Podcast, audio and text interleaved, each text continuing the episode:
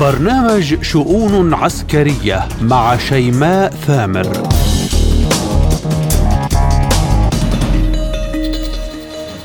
تحية طيبة.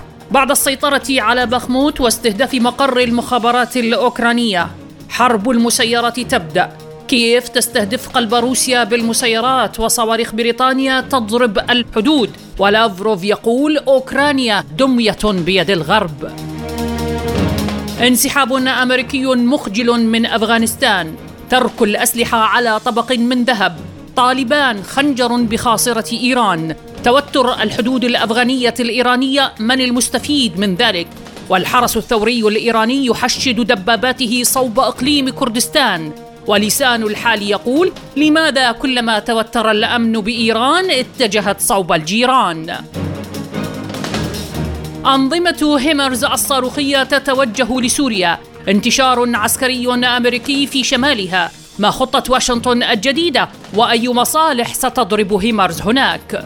كل ذلك وأكثر بحلقة اليوم من شؤون عسكرية عبر وكالة سبوتنيك الإخبارية بموسكو، أصحبكم بها أنا شيماء ثامر. التفاصيل بعد الفاصل.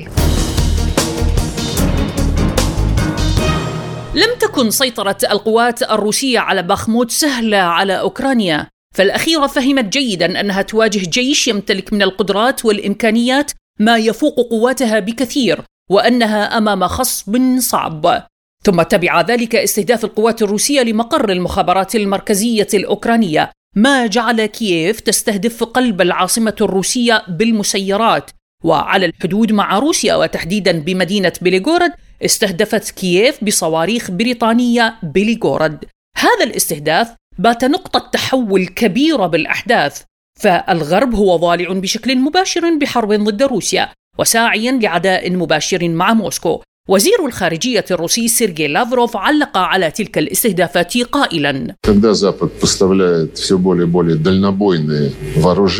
يزود الغرب النظام الأوكراني بالمزيد من الأسلحة بعيدة المدى، وفي الوقت نفسه يقول كما لو كان يبرر لنفسه أنهم لا يشجعون الضربات على الأراضي الروسية، وهذا في الحقيقة كذب وافتراء. تعلمون أن أحد محركي الدمى الرئيسيين من أولئك الذين يحرضون الغرب بأكمله على الدعم المباشر لأوكرانيا هي لندن. جادل وزير الخارجية البريطاني جيمس كليفرلي مؤخرا على شاشات التلفزيون وفي الشبكات الاجتماعية بأن المملكة المتحدة لا تشجع الضربات على الأراضي الروسية نفسها، ولكن سلطاتهم والقوات المسلحة الأوكرانية يعرفون بشكل أفضل كيف يريدون ضمان سلامتهم الإقليمية، وهذا التحريض المباشر على ما يفعله الإرهابيون من كييف. ومع ما يحدث من مستجدات نكون قد دخلنا مرحلة جديدة بالأحداث. كيف سينعكس ذلك ميدانيا، وكيف ستتعاطى موسكو مع كل تلك الأحداث؟ للحديث بشكل موسع استقبل معي عبر الهاتف من بيروت الخبير العسكري الاستراتيجي العميد أمين حطيت. أحييكم سيادة العميد بشؤون عسكرية وشكرا على تلبية الدعوة. يعني سيادة العميد، العملية العسكرية الخاصة تدخل منعطف آخر إن صح التعبير. مسيرات باتت شعار هذا المنعطف. استهداف أوكراني لقلب روسيا، كيف تنظر إلى المنعطف الجديد بوقت يتم الحديث فيه عن هجوم أوكراني مضاد صيفا؟ أعتقد أنه في مواجهة الإنجازات والانتصارات العسكرية التي حققتها القوات الروسية وحلفائها، والتي كان آخرها السيطرة على بخموت، هذه الإنجازات فرضت على أوكرانيا وعلى من يسيرها بقيادة غربية بأمريكا في أمريكا أن تتجه إلى استراتيجية جديدة.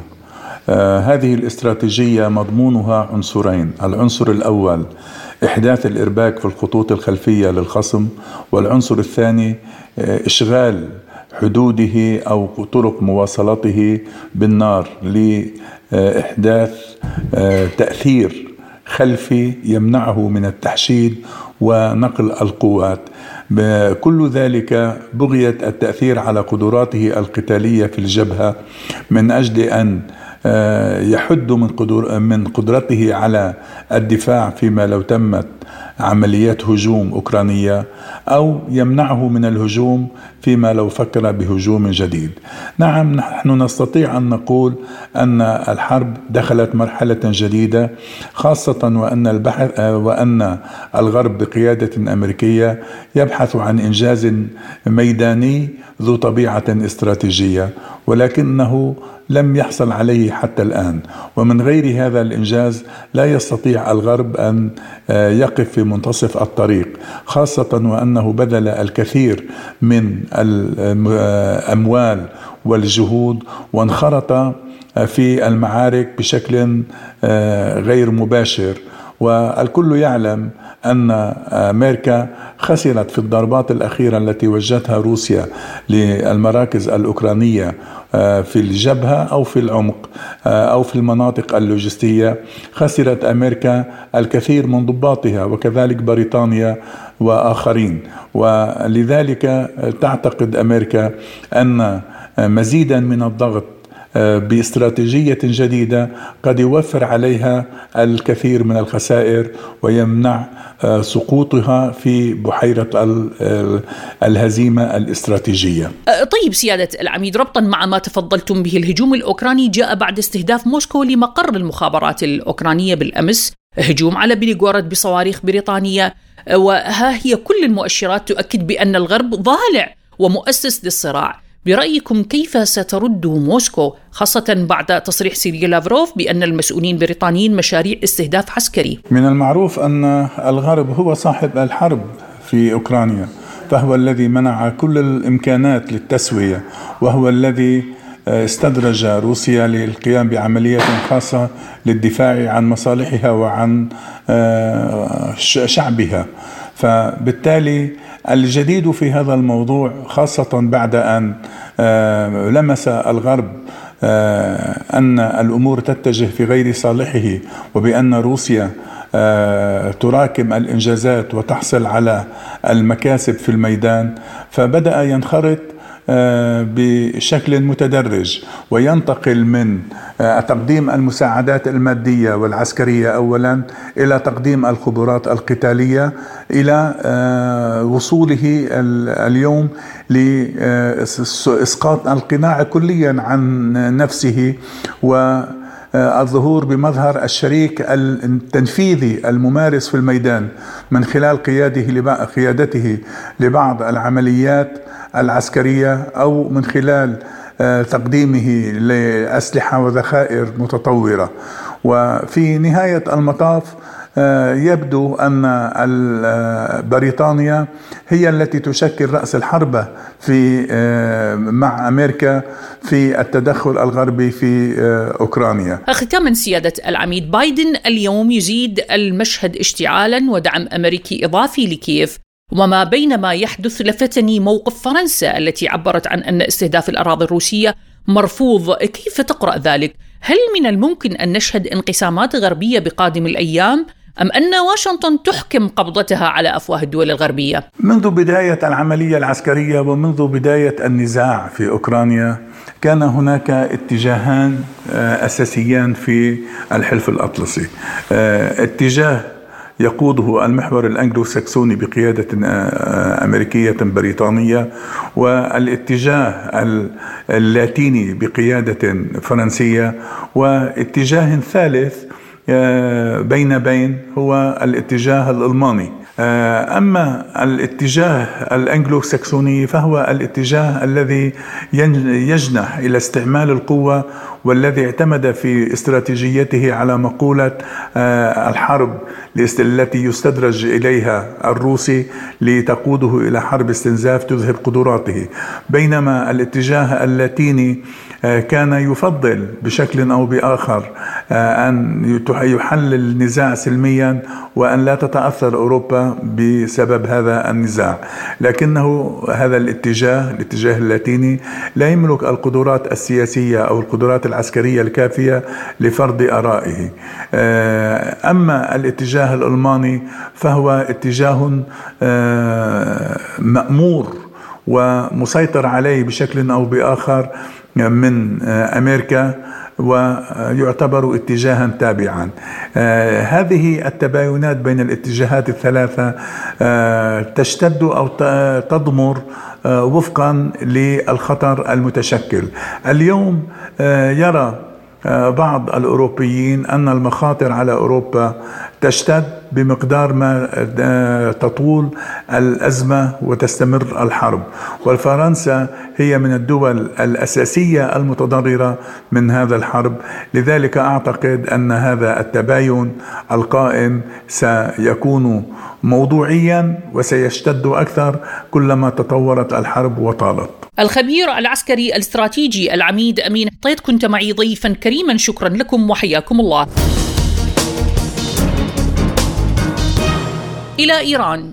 تشهد إيران توترات أمنية على الحدود مع أفغانستان، حيث شهد اليومين الماضيين مواجهات على الحدود الإيرانية بين عناصر طالبان والقوات الإيرانية. تضاربت الروايات عن أسباب حدوث تلك المواجهات على الحدود. وسائل الإعلام الإيرانية لم تعلق، وطالبان المحظورة بروسيا أشارت إلى أن القوات الإيرانية هي من بدأت بالتصعيد. على الجانب الآخر، يستعد الحرس الثوري الإيراني بدباباته المتحشدة على الحدود العراقية وتحديدا صوب إقليم كردستان، يستعد إلى توجيه ضربة ضد مواقع المعارضة الإيرانية وسط صمت حكومي عراقي.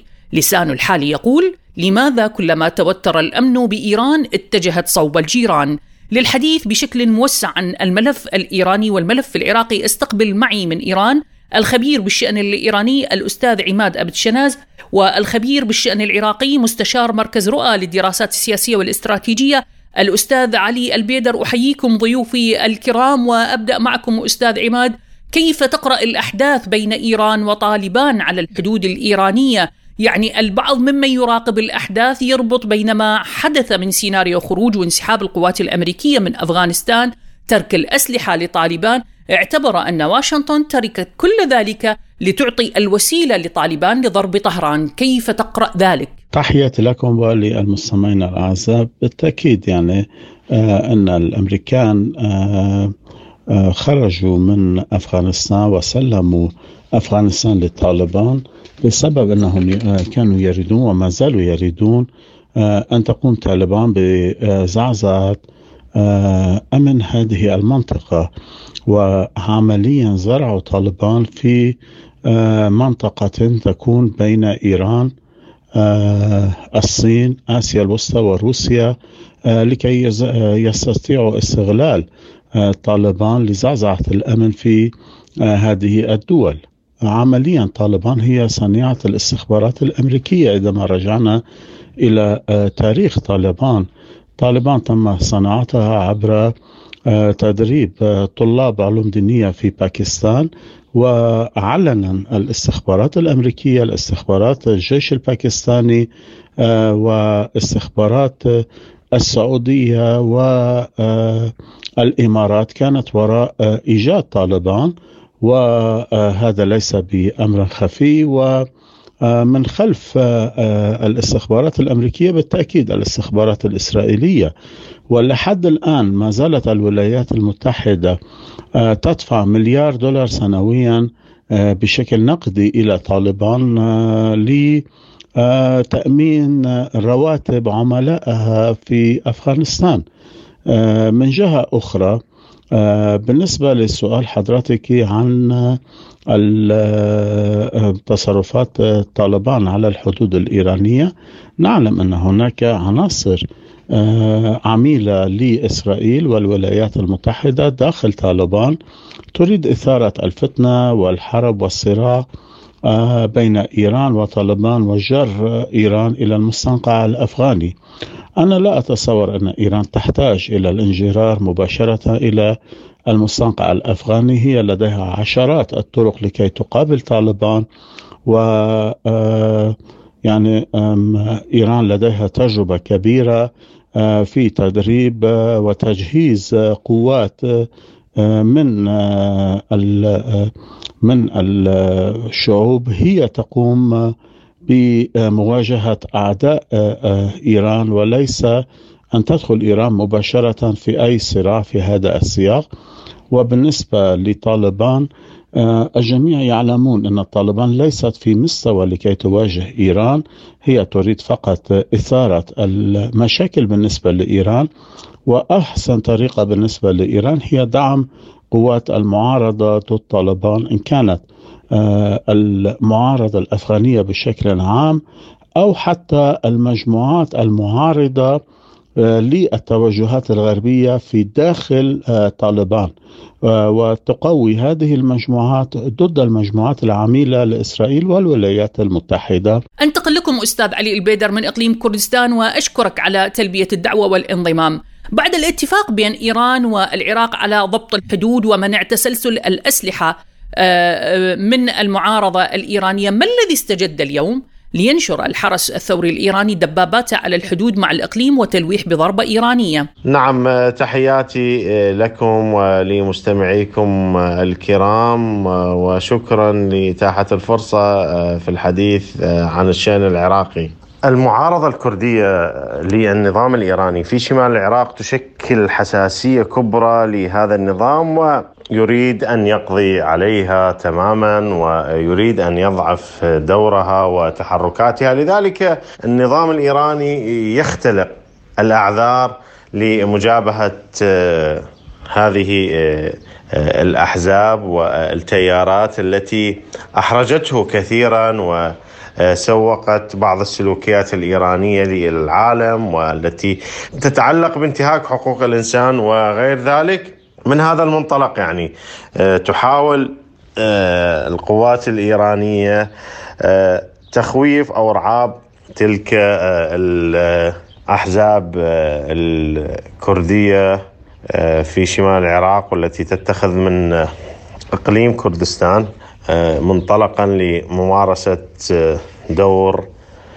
سياسي معارض للنظام في إيران. هي يعني لا تستخدم المعارضة المسلحة، دورها سياسي لا أكثر، لكن مع ذلك إيران تريد أن تصفر أزمات المعارضة بالنسبة لها، وهذا ما يجعلها تقدم بين الحين والآخر على اتخاذ بعض الخطوات والإجراءات التصعيدية، خصوصا أنها يعني احتجت قبل أيام من استضافة معارض إيراني في تجمع أقيم داخل إقليم كردستان حضرته شخصيات سياسية رفيعة يعني ضمن الحكومة الاتحادية، وهذا ما يمنح تلك المعارضة صفة معنوية كما يرى الجانب الإيراني. يعني أرجح أنه تلك الخطوات إحدى الأسباب التي دفعت أيضا طهران للتصعيد في هذا الجانب. أستاذ عماد، هذا التحشيد صوب كردستان، كيف تنظر إلى تلك الخطوة؟ هل من الممكن أن نشهد ضربات إيرانية مباشرة؟ وإن حدثت ألا تعتبر تلك الضربات اختراق لسيادة العراق؟ بالنسبة لمنطقة كردستان العراق، يعني للأسف الأمريكيون جعلوا هذه المنطقة منطقة يعني مملوءة بال مجموعات الإرهابية، إن كانت الإرهابية الكردية أو الغير الكردية، لكي يقوموا بتعكير أمن الجمهورية الإسلامية الإيرانية، إثارة الفتنة وإدخال الأسلحة وقيام بأعمال إرهابية داخل إيران. وإيران حذرت حكومة كردستان وحذرت العراق من هذا الموضوع. هناك اتفاق أمني جرى التوقيع عليه بين إيران والعراق منذ حوالي الشهرين، وعلى هذا الأساس إذا لم تقوم القوات العراقية بضبط هذه المنظمات الإرهابية في منطقة كردستان العراق، ولم يسمح إقليم كردستان العراق للحكومة العراقية بفرض هيمنتها وسلطتها على هذه المنطقة، تعتبر هذه المنطقة خارج إطار السلطة السلطة الشرعية العراقية، ويحق لإيران أن تتصرف على أساس مصلحة أمنها القومي، وحينها لن يكون هذا الأمر تعد على العراق أو السيادة العراقية عمليا. التعدي على السيادة العراقية يكون عندما يكون هناك سيادة عراقية موجودة على الأرض، ولكن إذا لم تكن هناك سيادة عراقية في هذه المناطق الأمريكان يسيطرون على يعني السيادة هي للأمريكي وليس للعراقي، والأمريكي يحكم في هذه المنطقة وينشر الإرهابيين.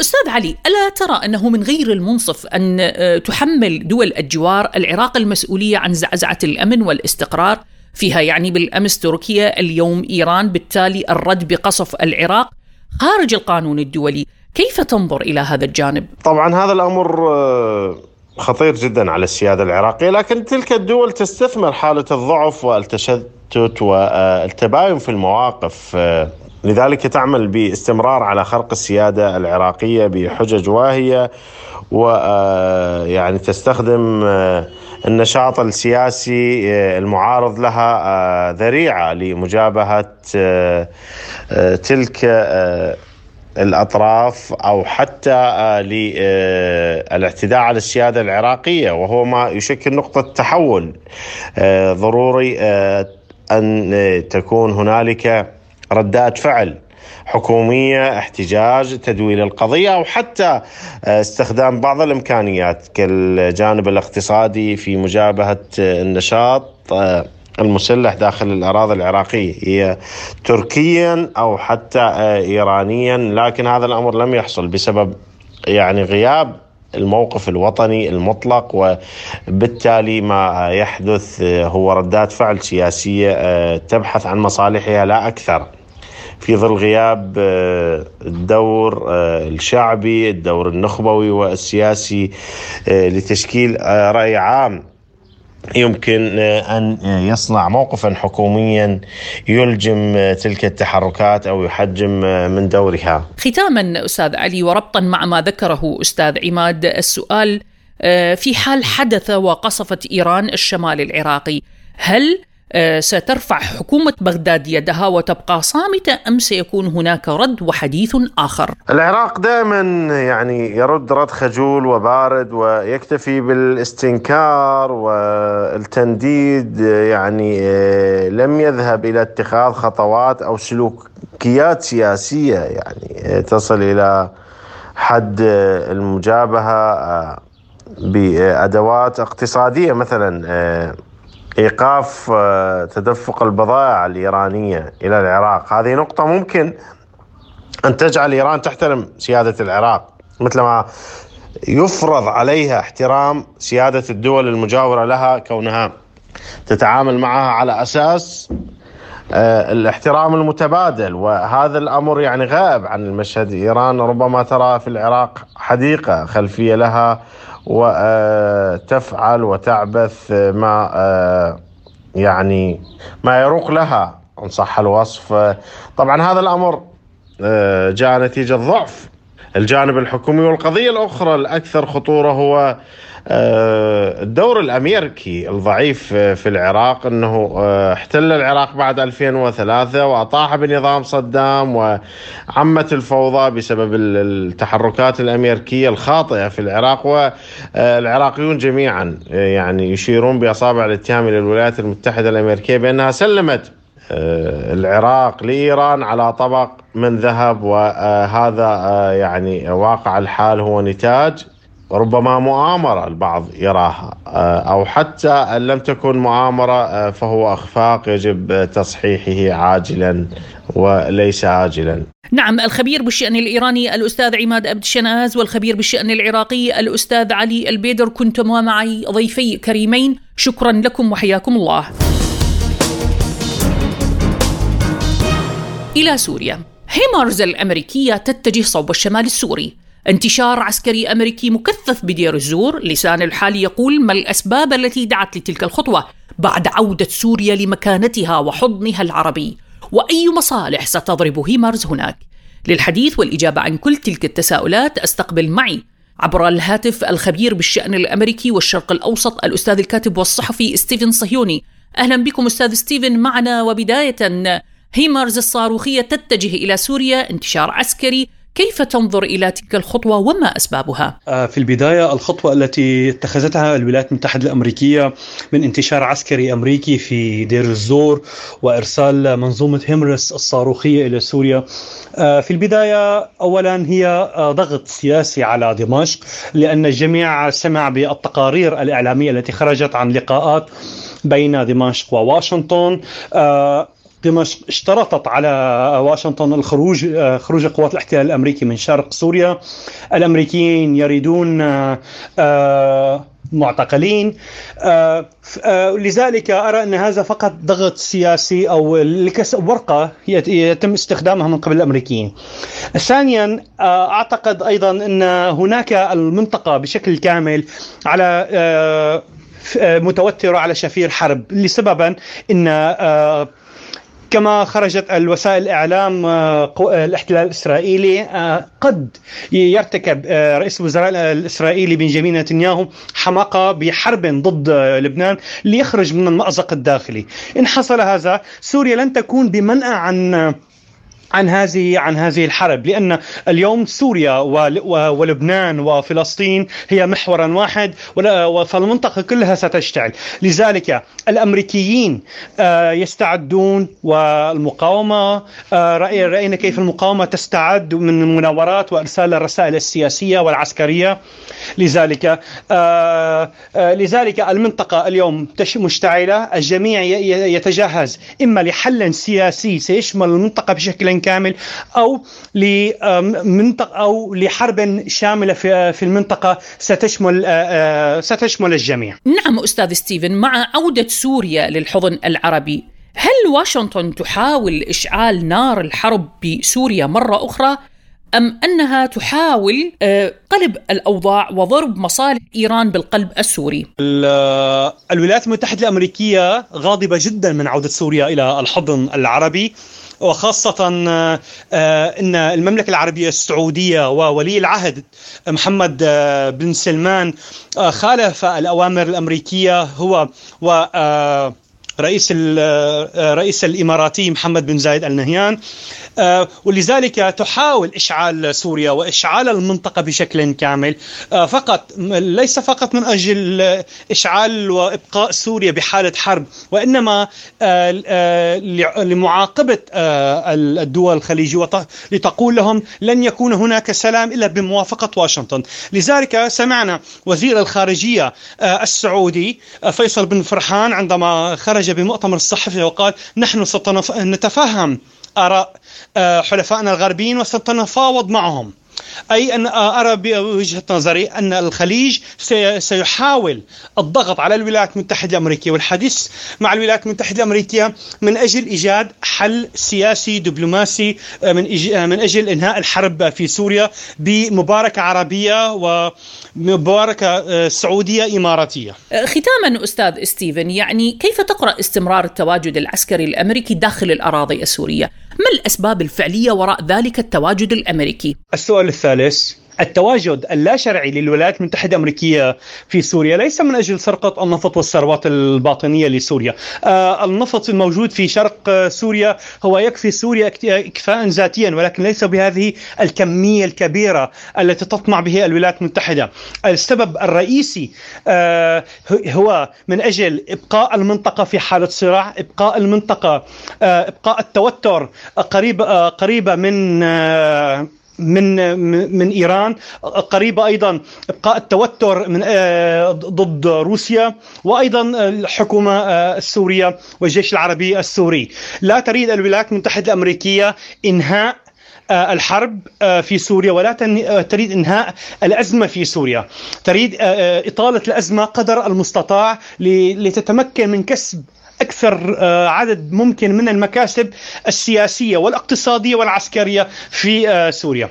ولكن التواجد الروسي، التحالف الروسي السوري الإيراني في سوريا والمقاومة الشعبية خاصة في شرق الفرات أرسل عديد من الرسائل ضد الاحتلال الأمريكي، وأظن أن الأمريكيين فهموا الرسالة جيدا، وقد نرى في المستقبل القريب المنطقة شرق شرق شرق سوريا وما يسمونهم في الإعلام الغربي شرق الفرات تشتعل هذه المنطقة بالمقاومة الشعبية أولا، والشعب في هذه المنطقة لن يقبل لا بالاحتلال الأمريكي ولن يقبل بالانفصاليين الأكراد. إلى هنا أصل وإياكم لختام حلقة اليوم من شؤون عسكرية، رافقتكم بها من وراء الميكروفون محدثتكم شيماء ثامر. شكري لضيوفي الخبير العسكري العميد أمين حطيت، الخبير بالشأن الإيراني عماد عبد الشناس، والخبير بالشأن العراقي علي البيدر، والخبير بالشأن الأمريكي والشرق الأوسط الأستاذ ستيفن صهيوني. للمزيد زوروا موقعنا الإلكتروني arabicspoutnik.ae. دمتم بأمان الله وحفظه.